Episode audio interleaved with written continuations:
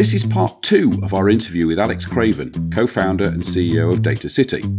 Whilst this episode is packed full of great stuff, you may want to listen to last week's episode first, when Alex covered the launch of his business, a mind bending receivership meeting, getting rid of 385 of 400 clients, and the huge growth triggered by the 2008 financial crisis. This is the Leeds Business Podcast, and I'm your host, Phil Fraser. I'm a business sounding board. Think somewhere between a business coach and a business mentor. If you're a business owner and you're feeling lone at the top, give me a call. I can help.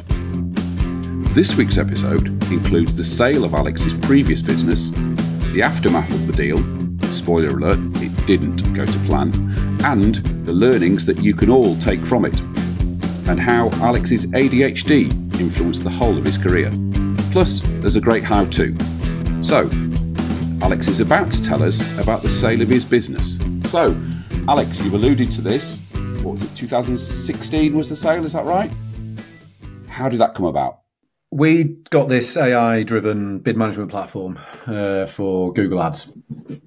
So um, I started showing it to people in other agencies, saying, What do you think of this? Could you use it? We're thinking about it into a software product, um, etc. And um, I showed it to chap who used to work for me, who worked for um, um, one of the companies that Jaywing had bought. Um, and that turned into a conversation with his boss, who basically said, Are you up for a conversation? And we'd been through a sort of near miss process with one of the big four consulting firms um, the previous year, which had ended uh, without proceeding, although it got approved uh, for a deal to go through. Uh, Let me stop you there. Let me stop you there. You can't just you can't just say that and then just go on. Okay. Rewind. How did what ha- what happened with that one? So we've done a lot of work with them over the years, and then they were looking for uh, innovation through acquisition. I, I, would think would be how I, I, would phrase it. I'm not sure that's quite how they they wanted to buy innovation, you know, and points of difference, try and make them less like a big four firm and more, you know, more exciting perhaps. Um, uh, and there was some cool stuff we were doing, and we'd help them win some big pieces of work. Um, so that led to a conversation, and uh, and then unfortunately, what happened is they had a restructure, and the board uh, that were doing all these deals were suddenly no longer in the company, and all of the deals that had just been green, lit were uh, no longer green lit, and uh, and that was the end of that. So just you know, not anyone's fault, not just one of those things. But then uh, then this conversation happened, and we weren't we really weren't for sale. You know, it was like.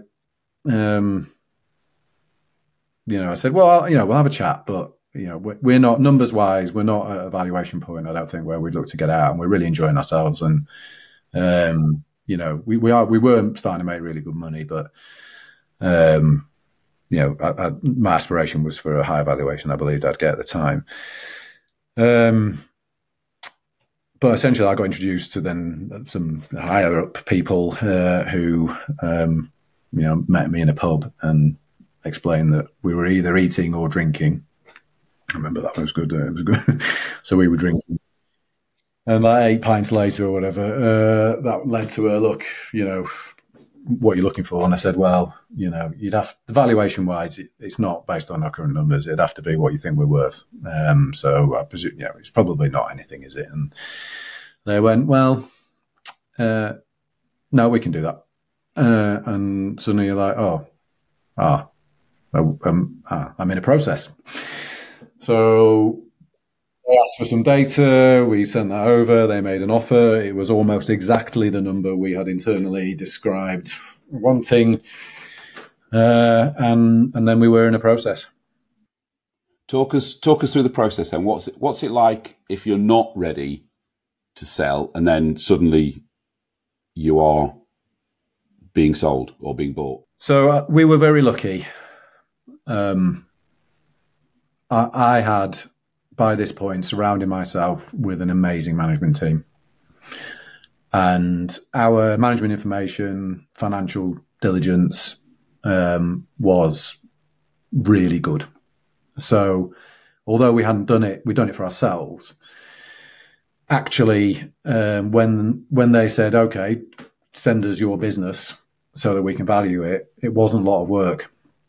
We we got some good advice on what, how to put that together. Um, and my FD, who's amazing, who's just joined the Data City actually, Emma, um, and Dave and, and, the team just put you know put together this really good pack. I remember the guys saying you know, they were doing they were very acquisitive and they actually turned around and said this is the best pack we've ever seen.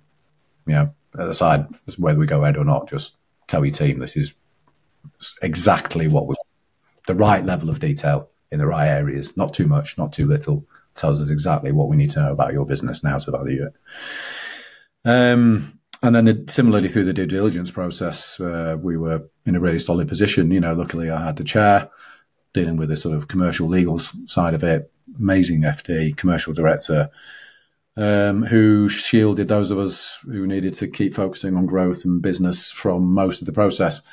So the actual sale process itself was, I mean, it's long. It was a PLC buying us. It was, you know, onerous from a amount of information, and the legal process was was robust. Uh, uh, there was a lot involved, um, but you know, uh, at the same time, uh, a lot of learnings. My, um, we we should not have sold to them. Why do you say that? They were so. Here's a big lesson. So this is the one thing I would say to anybody: due diligence is a two way process. Okay. I did not know that before the process. I have learned it through going through that. It is as important for you to check them out as it is for them to check you out, even though you're selling your company. Uh, selling to a loss making company um, with, with a very poor outlook was not good for us. So it's you know it's in the all in the public domain, but they essentially were had to go through a refinancing, or else they would have gone bust about eighteen months later. So they had they had to declare a concern over their going concern which crashed their share price and it's never recovered. Um, and obviously, suddenly they're in breach of all their covenants and all that sort of stuff. So they had to have a bailout, um, which does not make them minded to support any ongoing commitments to earnouts uh, and whatnot. Um, and so things got really tense. Um, the management team running the company uh, were all removed.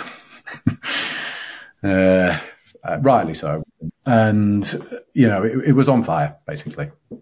And we joined as a successful, profitable business and uh, uh, very soon weren't. okay, just just something just something you've mentioned there, and and you know, again, this is a really big lesson for lots of people who are looking at selling. Just you mentioned earnouts there. You'd have to give us numbers. What was the structure of the sale deal?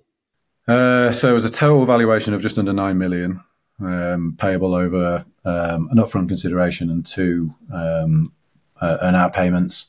We smashed the first one by a country mile, um, and then uh, we think we hit the second one.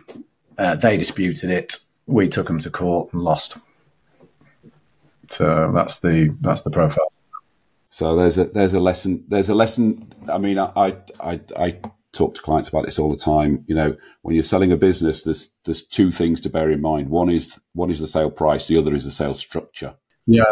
And if you you know, sometimes it's the sales structure that's the issue, not the price. Yeah. Well, actually, I, I think the best piece of advice I ignored on this was my one of my really good friends who works in M and A said, Alex, the deal is the first payment. He said, if that first payment isn't enough, don't do the deal. 90% of earnouts don't happen. Right. Okay. Okay. And I ignored him. and he was right. I've told him he's right. Like, because he said it might happen, it might happen, might not happen. And if it does happen, it should be seen as a really good, positive bonus, not the not something you were counting on getting to justify doing the deal. That is such such good advice. Anyone who's listening who's thinking of selling, just consider the first payment as the sale price and the rest of it as a bonus. And that will focus your mind on the structure. Yeah, really good advice. I was going to say you managed to uh, you managed to stay at Jaywing a couple of years, and then you launched Data City. Well, yeah, not really. Oh, yeah, right, not really. Okay. so there was a second part of the deal, which was um, spin out of the tech division into a new company. Um, which I was MD of and shareholder in, um, with another earnout personally worth about two million quid for me. Uh, so uh, I think I lasted eighteen months, um, but um, I mean, I mean, and essentially what that boiled down to was I was things were going badly across their entire business. Everybody had to tighten their belts. I was asked to make uh, recommendations for redundancy. Uh, in my tiny team of, uh, I think it was eight of us or something running this tech division. Um, and uh, I just said, well, you, you know, everyone's a function, right? It's a small team. If you get rid of the salesperson, we're not getting any sales. You get rid of the developer. If we get any sales, we can't deliver them. Like, this is crazy. I can't cut any of these heads and leave you with a business I believe can actually progress. So that ends my only hope of getting this second. Um, it was like a put and call option, so it wasn't an earn out as such. It was a hit these targets, and then I have the right to force them to buy my shares. Right. Uh, pre agreed valuation, and um, and then basically I said, look, you know, I, I, you, are paying me to be an MD, so I, would sort of stopped running the earn out finished uh, for Bloom, so I was no longer running that that division. I was just running this one, but I was being paid like I was still running Bloom, you know, um, and I, and this new startup basically couldn't couldn't afford to pay its founder uh, that sort of money. So I just said, uh, "Why don't you just make me redundant?" Like it's it doesn't need a me yet. It needs to develop this product stuff, and you've got this all this agency around it. Which if they just use the product, it will hit its numbers. Uh, and when it starts seeing its numbers, it can afford me. And when it can afford me, I'll come back, or I'll work part time, or anything. I'm up for it. yeah, I was up for anything which would keep the business viable without my team losing their jobs. Uh, that did not go down well um, in a way which I still can't quite get my head around. Um, I, I, think probably embarrassment because I think the pitch internally was very much buying me to lead their tech innovation, and having me leave would have basically undervalued the entire deal. Uh, which you know probably probably is what happened. I'm hypothesizing because they they can't be straight with you, can they? They just tell you. Um, so uh, yeah, basically in the end, uh, and relationships between myself and my boss had uh, completely broken down at this point. Uh, and finally, finally, you know, this was in like May, uh, and by it took until August to when I got back from holiday to finally accept that uh, that I was going, and they needed to let me go. And I suspect that was to the great joy of my boss at the time, because when I came into the office after my three week holiday, I was uh, met by uh, one of the directors, uh, escorted to his office, then escorted to my desk, and then escorted off the premises. Goodness me! Which, Goodness me! Yeah, was I, I couldn't help but laugh. I was, I don't, I think no, it was, it felt very petty. Uh, and I was just just remember feeling this a huge sense of relief that it was over. Right, I hated yeah. every minute of it. They'd screwed me on my own now. They were trying to get me to lay my team off. You know, it wasn't their fault, right? Uh, I hated working. I just thought the management team were completely incompetent, totally out of their depth. Hated working for them. Uh, the culture of the place was it was just awful. Um, and you know, just this enormous. I, just remember, I remember told me, and I just laughed. I actually laughed out loud and looked on their face. Uh, st- stay with me. Um, uh, and then, uh, yeah, anyway, that was it. I was out. Um, luckily, I had a really, really good legal position. So I was able to get some reasonable consideration for being let go. Um, so, yeah, shout out to uh, Jonathan Priestley of What Was the Revolution, um, who've done a good job on my uh, personal terms there. Yeah. Right. So, I mean, you know, this is a, a, a salutary lesson about business exits, the whole story. You know, I always say to people, you know, they don't write sort of chapter 11 of the business book. You know, chapter 10 is you sail and it's, you, sell and it's, it's champagne and corks. Nobody writes chapter 11 and chapter 11 has all sorts of different things in it for different people. So you're out of Jaywing How did Data City come about? Yeah, so while I was running Bloom before we entered the sales process, um, we'd started a meetup for the data community in Leeds called Leeds Data Thing. And through that, we started meeting people from other worlds. Uh, so it attracted not just uh, sort of corporate marketing people, but people from uh, the NHS and other data. You know, the, the, theme was data, not marketing, which is where sort of my yeah. world was. And through that, I met a chap called uh, Paul Connell, who's one of the co-founders in the Data City now, who was starting a business called Open Innovations. Uh, sorry, so it's called the Open Data Institute uh, then. It's now called Open Innovations, which was um, like a franchise model from uh, the Open Data Institute was an initiative set up by Tim Berners-Lee, the chap who invented the internet, to try and promote open access to information on the internet. Um, and it's still, still going. Um, and the model was like a not for profit with sponsorship for participation in an event space and innovation focused sort of um, uh, projects and work streams. And so Paul, I met Paul, you know, and Paul pitched this idea to me, and I, I just thought that sounded that sounds really interesting. Like it's it's it's one of those things where like I, I really believed in him, like as an individual, was going to make a good go of it. Uh, and uh, I'm very attracted to innovation. And it seemed obvious to me that something needed to happen in that space around data. We just we'd we'd already positioned around data, so um, why not? Yeah, so we agreed to sponsor him, and um, then Tech Nation did a report. First, uh, Tech Nation just been formed, and they did their first uh, report in 2014, which was a database of all the digital agencies in the UK. And Bloom was pretty big. It was top 100. It was top five in Leeds. Um, and so obviously I eagerly looked at this report from the trade association representing my sector uh, to find my company was not in this database. Um, and obviously I was deeply offended by this. So then I started looking for my peers and I couldn't find about three out of four of them were missing in Leeds. So then I started looking at Manchester and it was the same story there. And then I thought, I'm going to look at London where Tech Nation are based and they'd missed like the world's largest digital agencies, like headquartered round the corner from them, you know, employing twenty thousand people, listed, you know, listed businesses. Um, and I just thought, what the hell? This is rubbish. Um, so I read the methodology, and the methodology um, basically pointed to they started with SIC codes. So when you incorporate a company, you have to tick a little box at Companies House. That's what you do. And there isn't one for digital agency. So what they've done is picked ICT and computing, which I think has about 70,000 companies in it from memory, and then tried to manually sift out the IT companies from the digital, you know, companies. Uh, and presumably, whichever Paul Sod had been asked to do that, gave up the will to live somewhere during that process and, uh, uh, and stopped because what they didn't do was look at advertising and marketing, which is where most of us were, were based, or other business services not elsewhere classified, which is um, a sort of bucket for loads of businesses. About 15% of the UK business base is in that.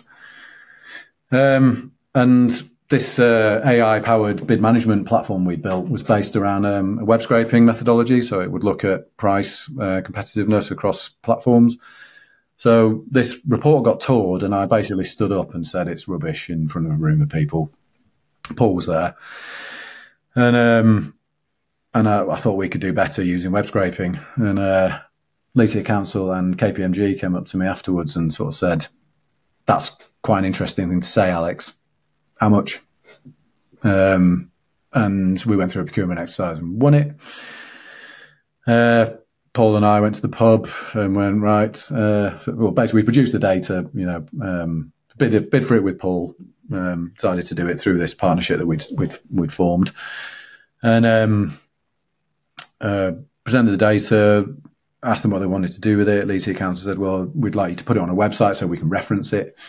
So we went to the pub, had a couple of pints, came up with the Data City as a name. I went and built a website that afternoon uh, using Squarespace, £5 a month uh, thing. Um, and basically, it went mental. Um, we had half a million pounds worth of contracts over 18 months without trying. So we won um, Manchester's local industrial strategy project. You know, this is a company. It wasn't even a company actually at the time. It was um, it was either build through Bloom or build through the Open Data Institute. Know, that Paul was running. We sort of alternated projects as the you know the front end of it. Had no no staff, had no, nothing. Had a website I built in 15 minutes, and I, I remember giving one of my creators 20 minutes to design the logo. I went in and said, "You've got no more." Data City, that's the brief. Right, give me a logo, and bless him, he did. Um, yeah, and then uh, obviously uh, we didn't sell because it was a JV with Paul. We we it, it, was carved out from the sale of Bloom. Thank God, uh, and uh, continue to grow while my career at um, this PLC was going to shit. And um, sorry, I'm allowed to swear. I don't know. Uh, um, I'll have to tick the explicit box now. Yeah, and then uh, as part of my exit, I had 12 months gardening leave. But I had a carve out to work on the data city. Um, so we basically took it through a proper thought, all right, okay. So like Paul was like, come and do it. Come and run it. Come on. And uh, so, I, so we went through a business plan. I took through a business planning exercise and thought, right, well, what am I going to do next? Um, had the luxury of all this time. Um, how big could it be? You know, is it UK or global? It's global. So, but by the time I've been through that process, there were no reasons not to do it. You know, I was like, I don't want to run an agency again. Definitely don't want to do managed services again. I want to do tech product. I'd really enjoyed the technology division stuff that we'd done in Bloom. Um, I wanted to build something that could exit for you know significant valuation. So the SaaS um, uh, platform obviously gets much higher multiples, and I wanted to do something where there was a real, you know, like um, actually might change the world a little bit. Um, and and it just met, it ticked all those boxes. You know, what, what we do is address a systemic failure in the way that the world's industries are um, are understood. Um, you know, the SIC ecosystem was last updated in 2007. So there are no SIC codes for digital, but there's equally there's none for medtech, health tech, uh, femtech, um, net zero. And these are the areas of the economy which are going to save the planet, save lives. Um, you know, almost all investment decisions hang off um, SIC codes or understanding of industries. Uh, and all policy, GDP, GVA calculations are all run on this flawed, out of date system. Um, all insurance premiums, or bank lending, or bank account opening processes, everything. It's just everywhere. So what we've done is try to fix that problem you know, we, we've came up with a, an alternative classification system to, uh, to SIC codes, um, and we've built a really differentiated company database. Um, and you know, so far that's going pretty well. Fantastic. Now, there's a couple of things you've mentioned, and I want to go back to. Um, and the first one references uh, what we do every week is we ask our clients, sorry, our clients, our guests uh, to give us a how to. And you've mentioned innovation, and I know your how to is in that space. So give us five minutes on how we're going to do it, how to innovate or how to be innovative. Uh, there was a little trend uh, during the sort of 2010s where people started spinning out labs.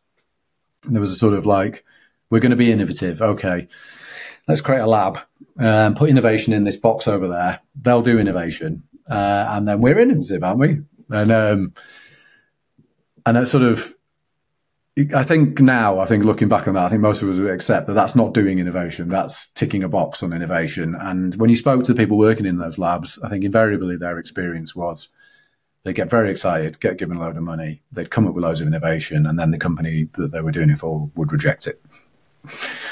Uh, that because it's um, was, I went to a, uh, an event of CEOs um, uh, the other week, and there was a great quote from that, which is founders have got two problems.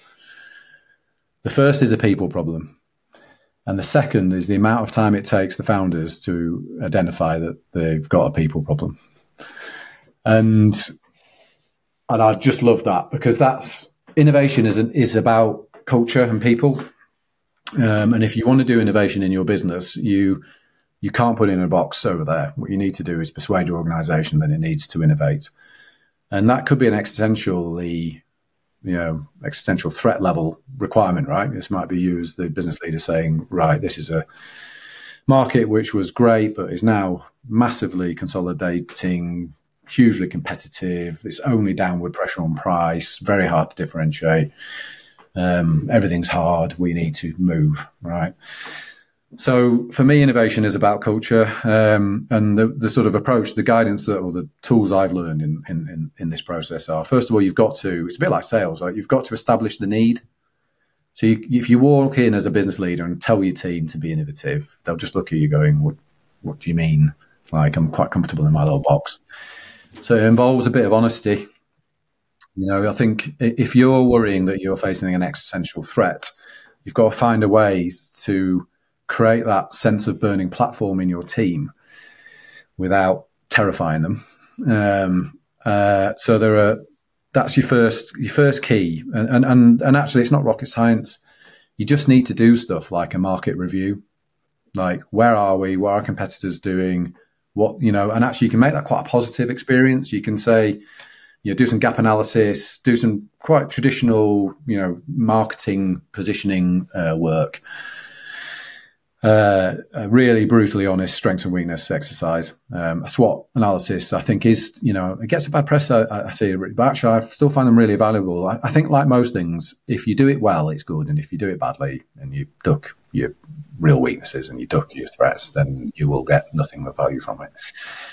But um, being honest about where you are uh, in the context of having done some research on your competition and speaking to your customers, you know, getting real again, asking customers because then once that voice of the customer's in the room, and once you're looking at competitors and you actually look at them as a team, look at their websites, you know, get real experience of what they're doing that's that's better than you, and don't pretend to yourself that you're the only ones who are any good and everyone else is rubbish. Go and be respectfully, um, sort of, uh, ad, you know, admire your customers for what they do well and aspire to to be as good as them at, those bits. Um, and if you can create that sense of um, understanding about the need of the business to change, then you can start talking about innovation as part of the solution. Yeah.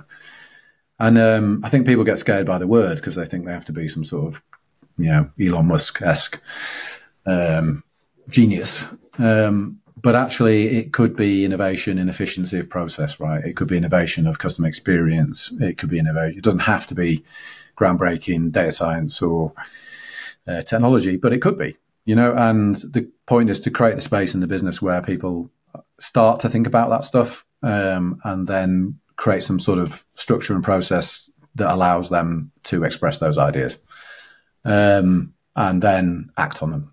And that's the mo- perhaps the most important thing. You what you must not do is create the space for innovation and then fail to do anything because the next time you need your team to come up with ideas, they will just not bother.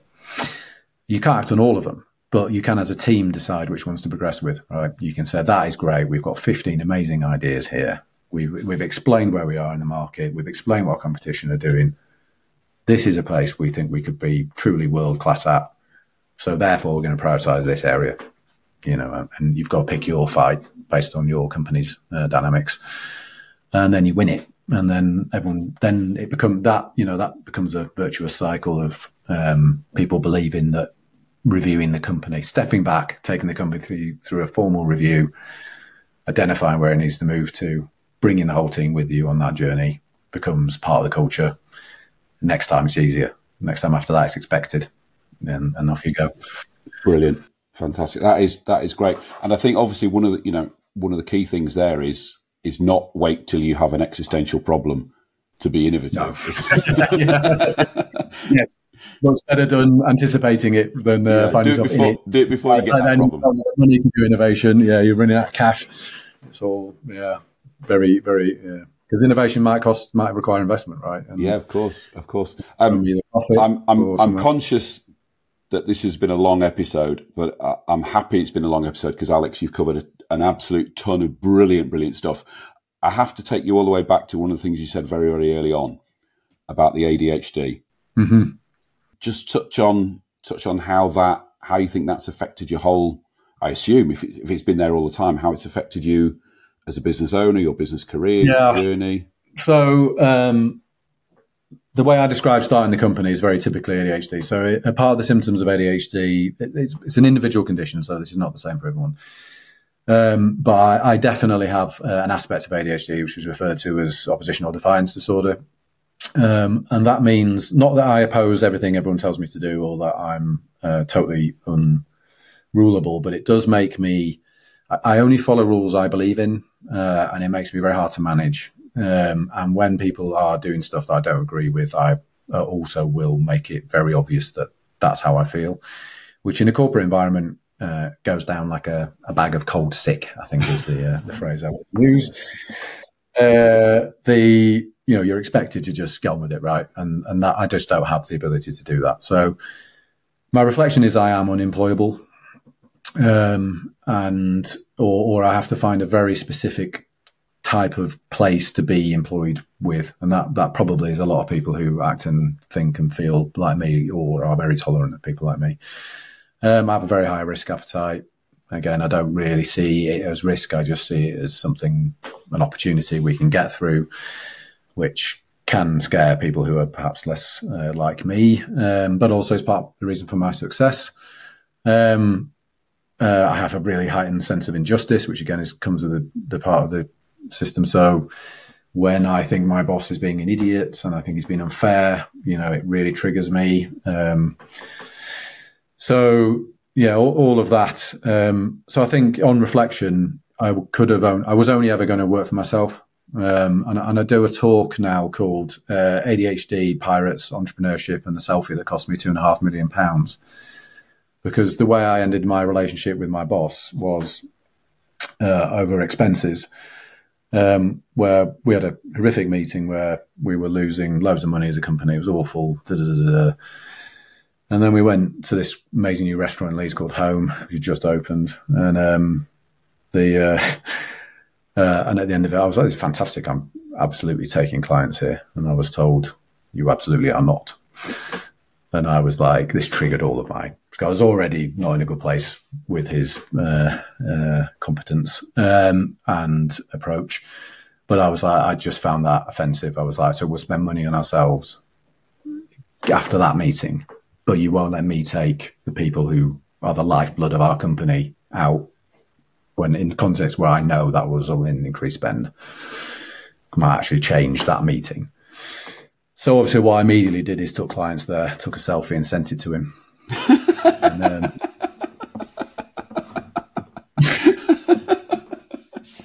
and I've got that selfie still. Uh, and that talk uh, ends with that selfie. Um, so me and two of my business partners going, "Don't do this, Alex. Don't do this, Alex. Don't do this, Alex." And you can see their faces in the selfie like this.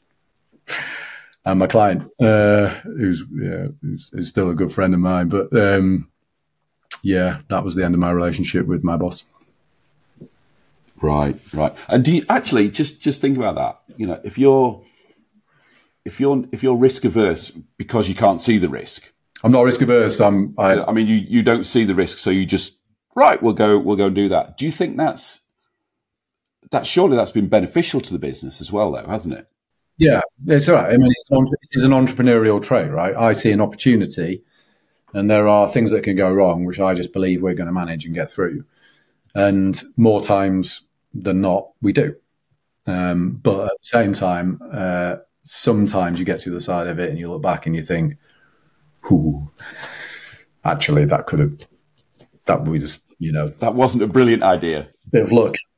Yeah, you know, bit of luck happened there. And, you know, but equally, you know, choosing to fight a law okay, lawsuit, you know, all that stuff's all, all manifests it. It's all part of it.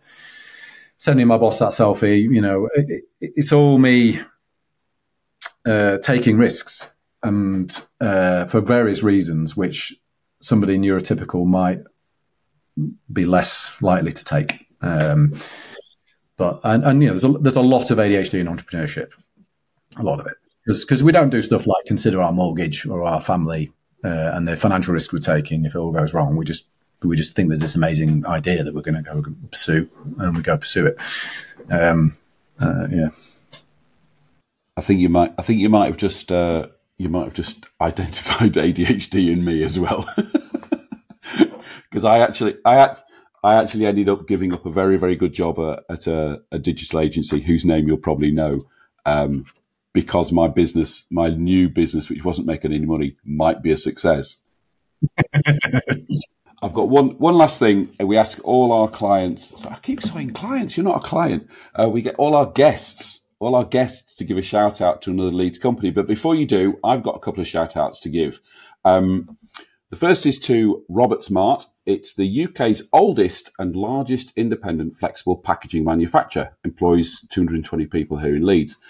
Founded in 1852, now run by sixth generation of the Roberts family. Uh, they supply and it says on their website, innovative, effective, and environmentally aware packaging solutions. So to you and me, that's shrink films, bags and pouches, paper packaging, cold and heat seal films, and you'll find them find them at www.roberts-mart.co.uk. Um, the second company I need to give a shout out to is Clarity Wealth. They're an FCA authorised independent financial advisor who specialise in working with business owners and entrepreneurs uh, which is where they feel they add most value. They're based in Horsforth, team of six, and you can find them at www.claritywealth.co.uk. Why am I giving them a shout out? Well, both of them were good enough to sign up to our priority list on the website and then post a review at Apple Podcasts. So go and do that, and I'll give your business a shout out. So thanks to Ben Roberts at Roberts Mart, and thanks to Richard Platt at Clarity Wealth. So Alex, who's your shout out for? I'm going to give a shout out to George uh, Fairhall, who uh, runs a company called Whack. Um, so she's a relative to me, young entrepreneur who identified a problem where um, particularly shift workers um, uh, perhaps not actually getting paid for the hours they work.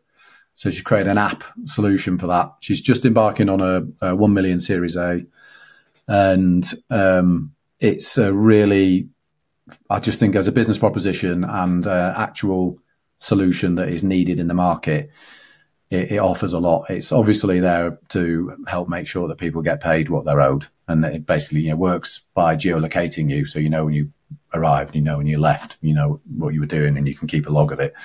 But also in the process, what it does is it collects data on large employers and helps make sure that we've getting a sort of fair workforce uh, treatment uh, piece out there. And there's a lot of data that's valuable to perhaps even to those employers themselves about their own workforces. So I think uh, she's got a great business. She's a great founder, and she she deserves a, a shout out. Okay, fantastic. All uh, all links to to her and to Clarity Wealth and Roberts Mart will be in the show notes. Um, Alex, it's been absolutely fantastic. Thank you ever so much. It's been so much brilliant learning in there. It's it's great. Thank you ever so much indeed. Thank you. Cheers, Phil. Thanks for listening to this episode. I hope you found it interesting, inspiring, and of use. To make sure you don't miss out on any future episodes, please subscribe to the show. Go on, do it now. Do it now before you go off and do something else. Thank you. Much appreciated. Oh, and don't forget our fair deal. See you next week.